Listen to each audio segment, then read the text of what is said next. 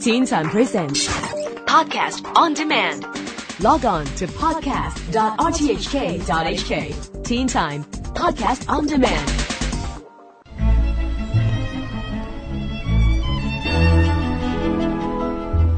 Chamber music has always been a popular form of art.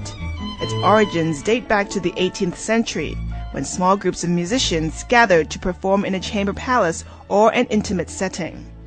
It took Hong Kong a while to warm to this art form, but it's starting to garner more interest thanks to events like the Hong Kong International Chamber Music Festival.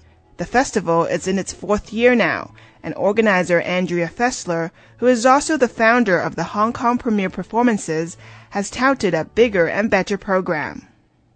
We have um, artists coming from all over the world, but a, a more local participation as well. We have over 25 artists participating in the festival. That includes the principal cellist of the Hong Kong Philharmonic Orchestra. Hi, my name is Richard Bamping. I'm the principal cellist of the Hong Kong Philharmonic uh, Orchestra, and I have been in that position for 20 years now. I think this series is a really wonderful. I mean, the Hong Kong International Chamber Music Festival. It's a really wonderful thing. I've been I've been waiting for 20 years for this to happen and to be involved with this and to play with some great people from abroad, uh, from the States and from Europe.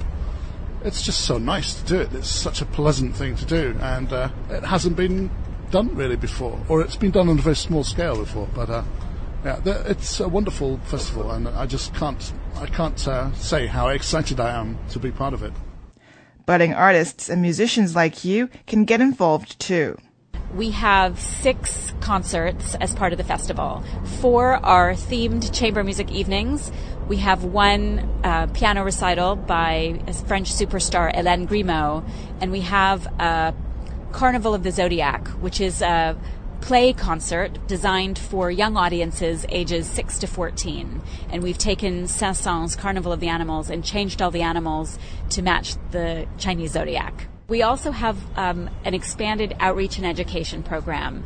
So, because of um, our collaboration with the Asia Society Hong Kong, we were given our own dedicated venue, which is uh, unheard of, and we were um, able to bring in two of the most important music educators from the United States to run 10 days of outreach and education. So we're doing all sorts of programs, including free concerts and talks um, master classes, chamber music coaching sessions. One of the programs is a panel discussion with students from the prestigious Juilliard School in the U.S., and I had the chance to talk to one of them. My name is Catherine Peterson. I'm currently a fourth year French horn player at the Juilliard School in New York City. I play um, both orchestral and chamber music. I have a chamber music group at Juilliard right now. It's a brass quintet. And then I also have a trio with horn, violin, and piano. And we've been on um, a chamber music tour in Texas and do a lot of outreach performances in New York City. So, why do you like chamber music? Chamber music's really fun because everyone's got a solo part. And there's room for communication with other musicians and you kind of get to do your own thing and work together to create something really cool.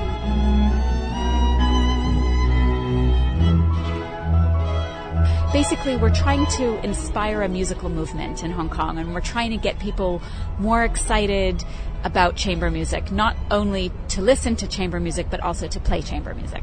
Or for young listeners out there, why should they check out the festival and, and go to these concerts? Everybody thinks that chamber music is dusty and, and boring.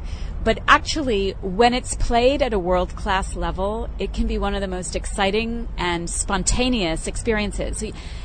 You should understand that most of the musicians playing together have never played together before. We've brought in some of the best musicians in the world and we throw them into a room for two days to rehearse and then they go on stage and they perform the pieces. So they're all playing with such heightened excitement and adrenaline that the energy and the spontaneity that they bring to the stage is something that most of the time audiences don't get a chance to see. So actually these concerts are particularly exciting um, to watch these phenomenal musicians get together because they love making music together and they can show how great it is to play chamber music.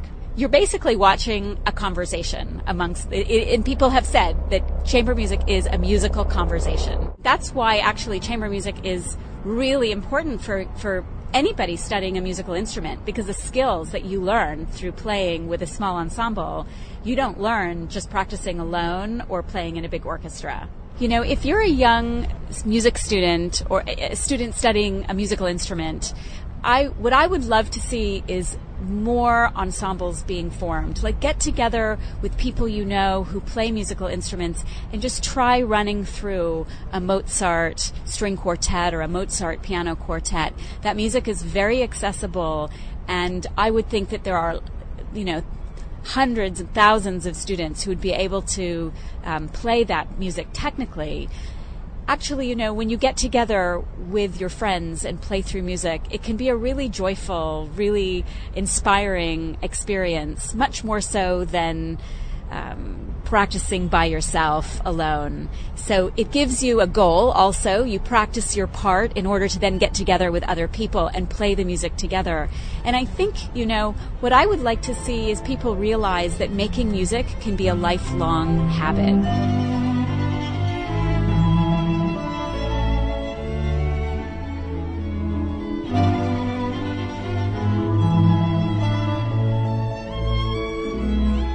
The festival ends on the 23rd of January, but there's still lots to do. So be sure to check out www.pphk.org for the full schedule. And you can go to rthk.hk slash specials slash teen time to listen back to this interview.